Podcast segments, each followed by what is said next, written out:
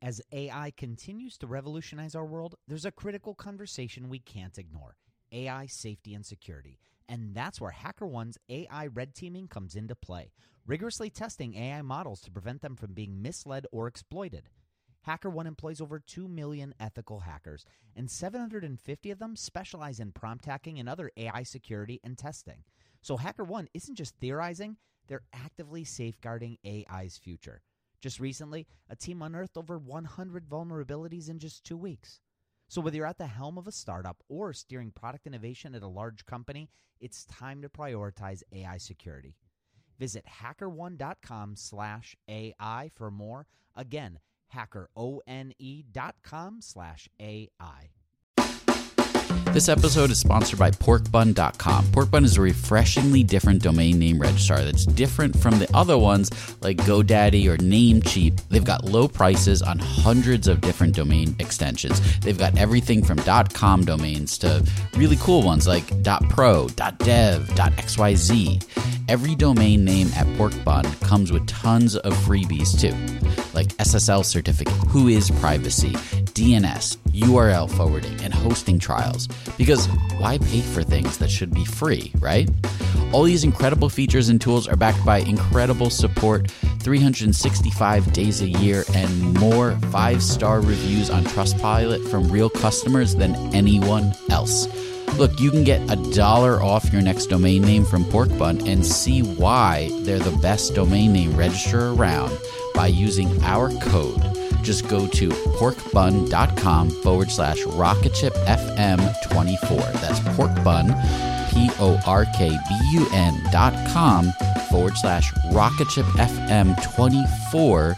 You'll save a dollar on your next domain. This episode is brought to you by Gigantic. At Gigantic, you can level up your product skills through live small group cohort based trainings. We're incredibly excited to welcome you to our next cohort of our product strategy training kicking off in January of 2024. This course will take you through the frameworks that product leaders use at companies like eBay, DoorDash, Groupon, Rent the Runway in order to scale their teams. It's taught by Ben Foster, a friend of this podcast, who is the former chief product officer at Whoop. So come join us, go to gigantic.is. That's gigantic.is and save your seat for our January cohort. Your potential is gigantic, and we're here to help you reach it. Go to gigantic.is to reserve your seat today. Oh my God, this company should have died like five times. Welcome to the Rocket Ship Podcast. I'm Michael Sacca. I'm Joelle Steiniger. And I'm Matt Goldman. And we're having 20 minute talks with entrepreneurs teaching you how to launch your product into revenue. Check out our book at howtobuildarocketship.com to reserve your launch discount and to download a free chapter. Today we talked with Perri Blake Gorman. She's the founder of Archively and one of the co founders of Unroll Me and she talks about how she went from being a headhunter on Wall Street to a solo non technical startup founder. Really, really interesting journey. And uh, she also shares with us her process for building relationships that pay off in the long game. Really great chat with Perri. Welcome to the Rocket Ship Podcast. We're here with Perri Gorman, the founder of Archively and one of the co founders of Unroll.me. Perri, welcome to the program. Hi, guys. Thanks for having me. Absolutely. So tell us a little bit about um, getting started with Unroll Me. Well, I'll take it a little bit back further than that. So I, um, to, to get started, I uh, had a 13 plus year career as a headhunter on Wall Street. Um, and I kind of got to the, the top of the business and just realized like I was kind of unfulfilled. I met a guru in Bali. Like there's a whole story like that, eat, pray, lovish kind of thing where I quit my job and spent, you know, a year traveling and, and kind of figuring out what I wanted to do with my life.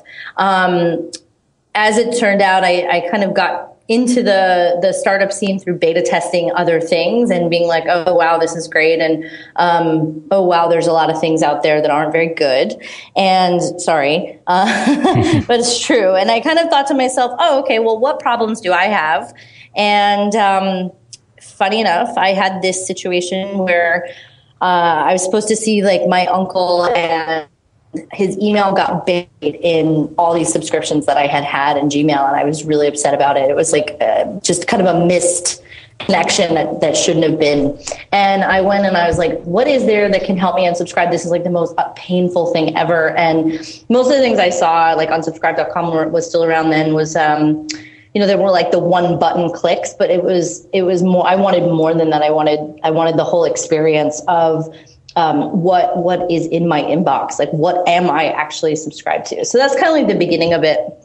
And then um, at startup poker as you do i met josh rosenthal who's the ceo of unroll me now. And uh, we talked about it. He was working on a bunch of different things and we sort of partnered and founded it together. Um, and it was it was a good it was a good match right? Because he had had he had already partnered with a couple of friends who um, were product and engineering, and and I had the marketing piece and and the idea, and so um, that's that's kind of how it started. And, so yeah. Sorry, so you are now uh, with Archively a solo, non-technical founder. Yeah. Um, tell us a little bit about how you got the ball rolling, because um, you're also self-funded, as I understand. Um, so I'm angel funded now, but I, okay. I started out self funded.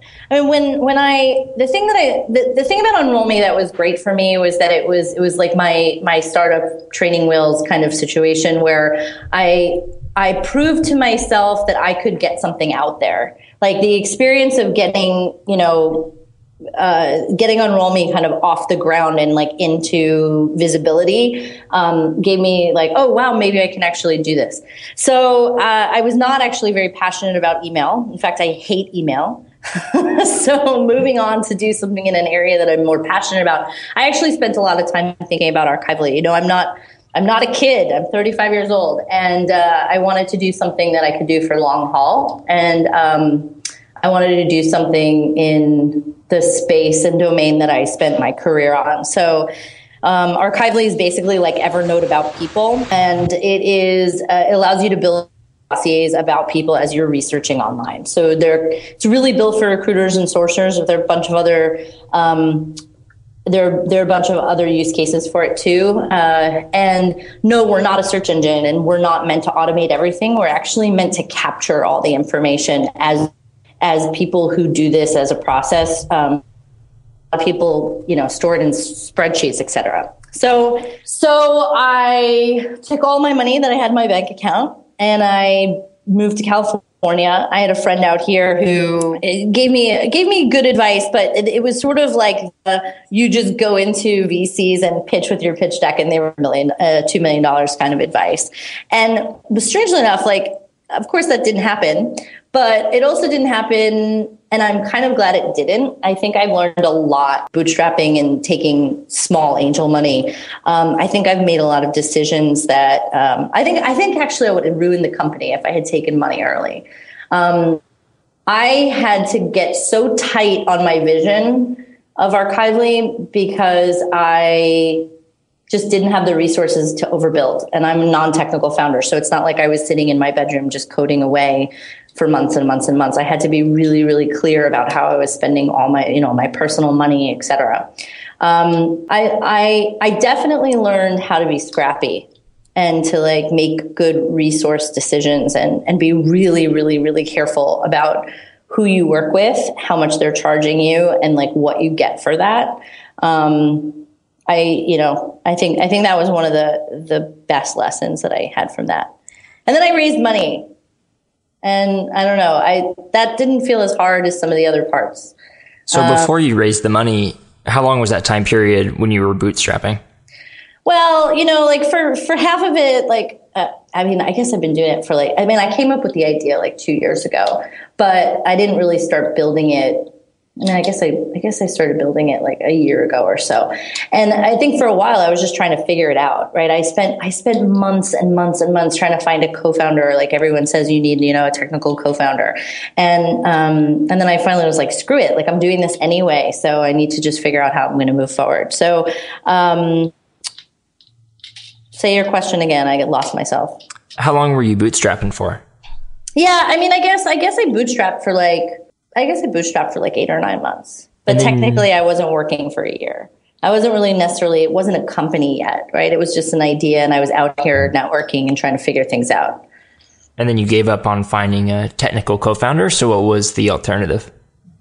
So I've had a friend who had just like 500 startups. Like he had a startup that failed, and um, and he was like, "You," he's like, "You're really passionate about this, and I just want to help you." So like we we started, and he helped me start to prototype it, and you know I did more research, and it was just it was sort of like just taking a long time. Um, I was talking to a lot of customers. Um, and then I finally was getting to the end of my own personal runway. I was like, you know what? I'm, I, I need to raise money. And so I did. And so I, I raised like a small amount of, of angel money and then had this team that I put together. And then there was like massive disaster, like personal, like God, wrath of God kind of stuff happened to my team. And I, I'm not even going to get into it. It was like terrible. Like, like one of those things where you're kind of like, is this a message from God that I'm supposed to give up now? And and so that happened, and then I had to I had to make some decisions. You know, you don't I didn't have a I didn't have a million dollars. I had I had limited resources, and so at that point I decided, okay, you know what, I still don't have a full time engineer. And I'm just going to give this whole product a facelift. I'm just going to redo it. I'm going to make it gorgeous. I'm going to make it responsive. And so um, I actually used Unroll Me's designer out of London, these awesome guys called Simple as Milk. They're an agency. And um, we just we just cleaned it up and redid it and um, took it out of prototype form. Um, and it was the best decision I ever made to do that because that is when people started to get it. Like there was a way that like when I started to talk to engineers, they were just sort of like, "Oh, I see it now." And so that was a really important decision. Um, it also financially let me kind of kind of fake it until I could get the technology right. Um, and then I had this is this is a good part. I had half a month of runway left. And I oh. was like, oh, uh, you know, this is. Do you guys remember my article? Fuck it, ship it. Yeah, I read that. Matt and Matt's post inspired me to write that. I had like almost no runway left. I was in negotiations with this guy to come on as a co-founder, and he ultimately went to go do something else. And I hired a dev shop, which you know could go one way or the other to basically integrate my front end and my back end.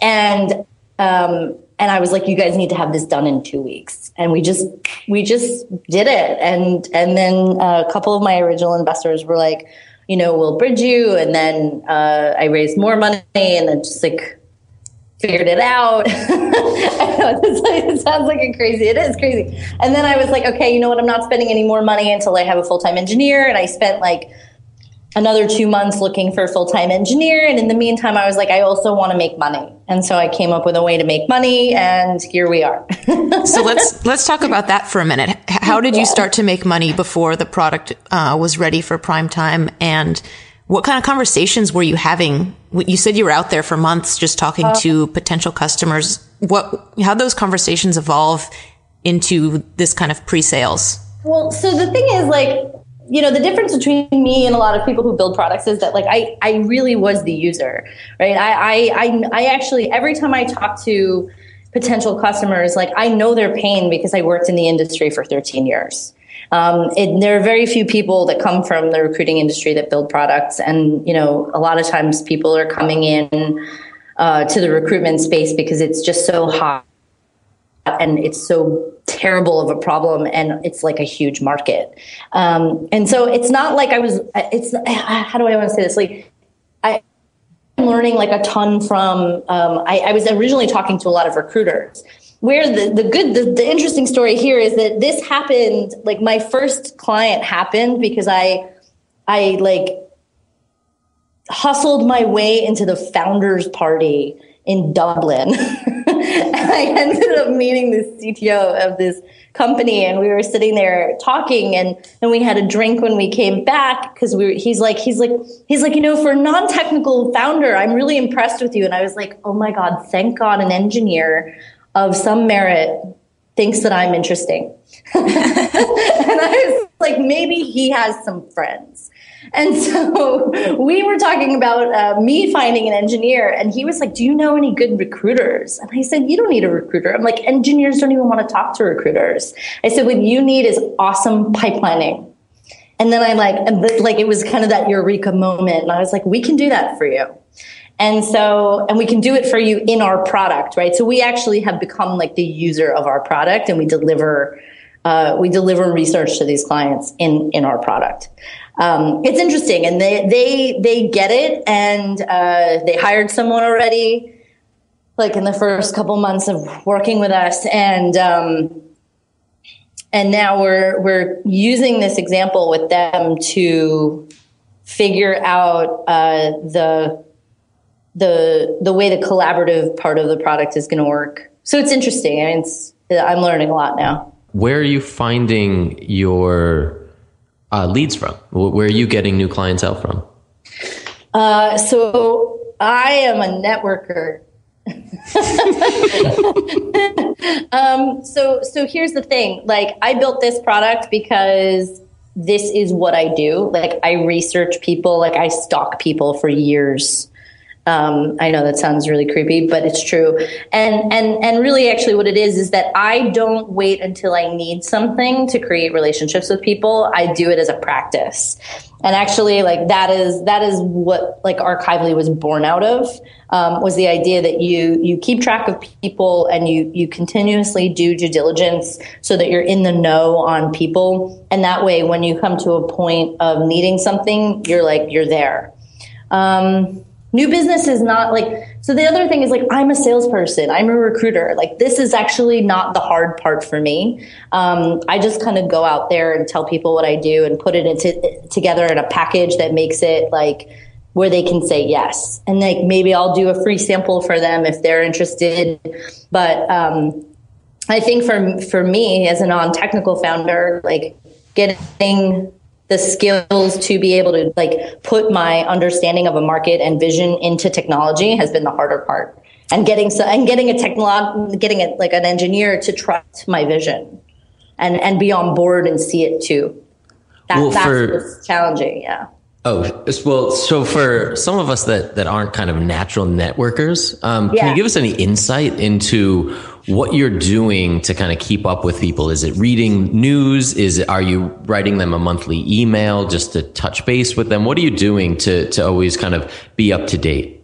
So, um, so I do, you know, you do one thing like you do everything. So I, the way I, I network is the same way that I headhunt. And, and, and basically it's, um, it's very it's high touch it's very high targeted and it's it's not uh, and i spend a lot of energy and attention on on people in in the sense that um, it's not this like shallow spray and pray kind of thing um, i think i think also being on on sites like twitter like twitter twitter and posting business stuff on Facebook and having enough of a network in those places allows for a daily familiarity to build with people that you might not know well. So that's like one piece of it. And then actually going and having meaningful conversations with people over time. Um, and knowing that you may not actually ever do business with this person. Like, I think a lot of people think, like, oh, when I'm selling or oh, when I'm recruiting or networking, like, I need to figure out what they're going to do for me or why this is valuable. Or people will be like, why should I meet with this person? And it's like, if you just keep meeting with people, eventually it starts to pay off. Interesting. So when you um, meet with someone, are you, um, how do I say this? Are you following up with them regularly, or is it kind of a, a one touch and now they're in your your you know box? Um, I think it depends. Um, I, I, definitely kind of have this sort of, uh, you know, once every six months um, I'll I'll kind of reinvigorate a relationship. But I think that what I try to do is make the first contact of like whatever I, I have a contact of someone that it's it's powerful enough. Maybe I made an introduction for them that's meaningful or something that something that sticks, right? Like something where you're like, oh, this person will take my call again, or they'll meet with me again, or they'll help me if I need it. And and then you don't need to do as much kind of tilling of the soil later. But um, I think that if you only see people when you need them, that's what they associate your calls with, as opposed to the other way around. Interesting. Yeah, I think that, um, you know, networking and keeping up relationships with people seems like it should be this really natural thing. Um, but people really tend to struggle with it, especially in kind of the tech world where a lot of people are more comfortable in front of their computer screen, um, building something that is going to be perfect when it's released. And your your article "fuck it, ship it" and your whole approach to talking to people and networking uh, is something that I think we can all take a lesson from for sure. Thank you. I appreciate that. I mean, it's really. I, I actually uh, I found I'm I just moved and I I found this article that I wrote a couple of years ago uh, in a magazine, and it was basically I had deconstructed how I how I network, and um, and I do. I realize it's like it's like you know if you know how to walk, trying to teach someone how to walk, it's really it's actually kind of hard to deconstruct something for a beginner.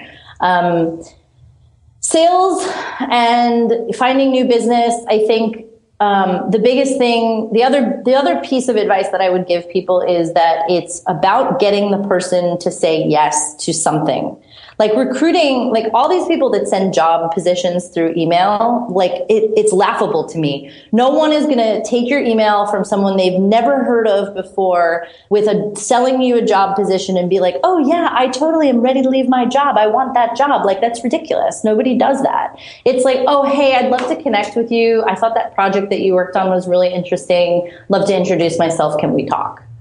And then like if they're a normal human being and you've somehow appealed to something that's um, interesting or you've flattered them. People love to be flattered. If you say something nice about them in the email, they generally respond. Um, that's another trick.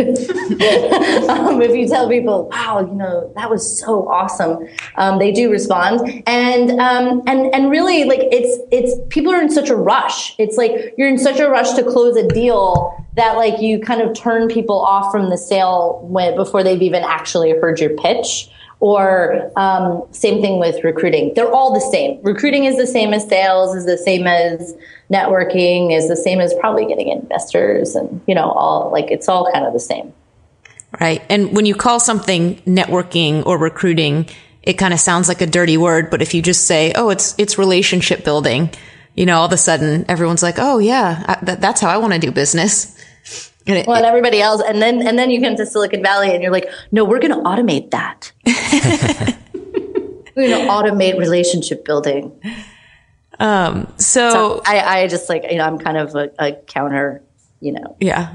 I believe in people. I believe I, I believe people still exist. Yeah. Um. So before we wrap up here, um, you've been working on Archively now for did you say about 18 months? yeah, yeah. 18 months or two years? Yeah. Um, no, 18, 18. Two, I mean, two years I've had the idea, but like it takes, it takes a long time. It does. It takes a very long time. So I guess in looking back over those, um, past 18 months, what we usually ask everyone we interview is, what would you do differently if you could go back and, and change something? Oh, God. I don't know. You know, I'm a journey person. I'm, I'm a journeysman. Um, I kind of believe that uh, you need to have gone through all the things that you went through in order to get to where you are now. And so I'm not sure if I would have changed anything. Um, I also like, and, and this is just a sideline, like I have done more work on like my internal self like to be able to also catch up with the company too to like be ready to like do it full out. And um, I don't know. I don't think I'd change anything. I think I think I like to suffer.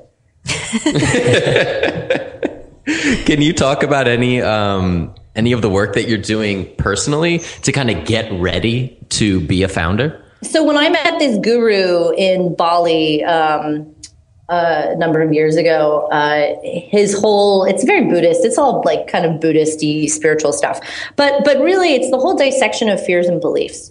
So chances are, like if you, if you look at if you look at founders who continue to survive, they're people that like when they hit a brick wall, they find the magic door.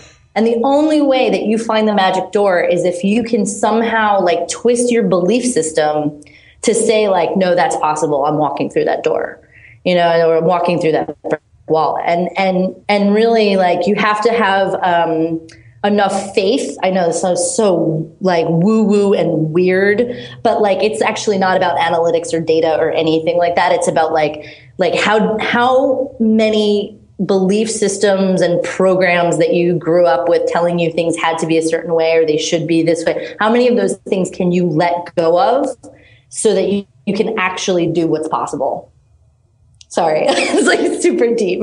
But like, yeah, it's just constantly sitting and evaluating and being like, oh, I'm af- I'm doing this because I'm afraid of this, or I um, I'm not doing this because I believe this strongly. And it's like, well, why do I believe that? Oh, because my parents told me that.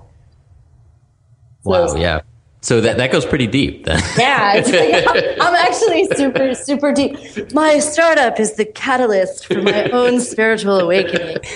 Um, but really, yeah. I mean, if you look at it like that, then it's kind of like a game, right? And it's like whatever happens, if I'm meant to fail, I'll fail and it will have been a beautiful lesson.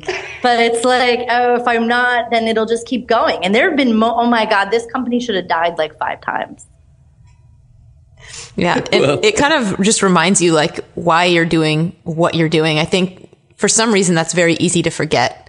Um, so if you can remind yourself why you're doing what you're doing every once in a while, I think it goes a long way. I mean, I have those, I have those moments every day too. Like where I, I looked at my engineer this morning and I was like, I'm doing it wrong. And he's like, no, find your true north again. And it's like, and I do, I have to remember, okay, like this is why I'm building this. And like, I will not be distracted by my own self doubt. So it, it happens, right? It's hard. Absolutely. Well, thank you for joining us on here. Um, for everyone listening, where can we keep up with you? I, I respond to everyone on Twitter. So be be the butterfly. B E that's a whole other story. B E T H E butterfly on Twitter. But yeah, and I, I, I totally respond to people because I think it's really rude when people don't respond to people on Twitter. Awesome. Thank you. thanks so much for coming on, Perri. Thanks. Thank you guys. Hope this was uh, educational. Thanks for listening to another episode of the Rocket Ship Podcast. If you haven't yet, pop open iTunes and subscribe to be notified of future episodes. We have some really great ones lined up. And while you're there, leave us a review. We really appreciate each and every one of them. I'm a inner city traveling man tears in her eyes. She said it's just really goodbye. I said, I'm leaving. Crossing borders of land. I'm a inner city traveling man. Don't cry, wipe the tears in her eyes. She said it's just really goodbye. I said, I'm leaving. We're gonna go and do something how we did not too long ago.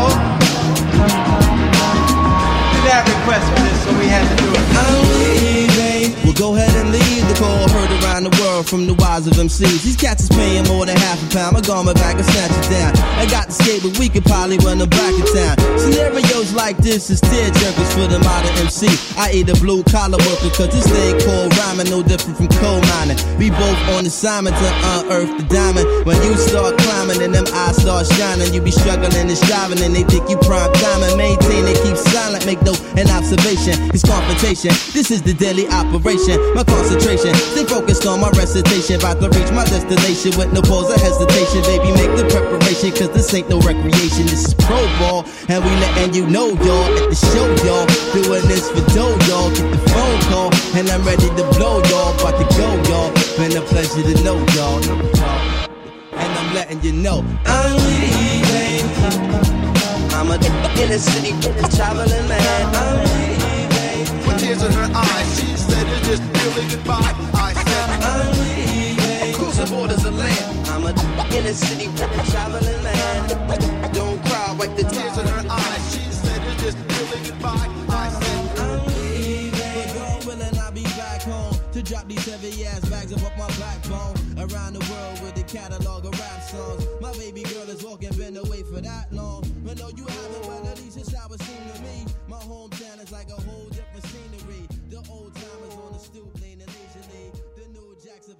smoking greenery.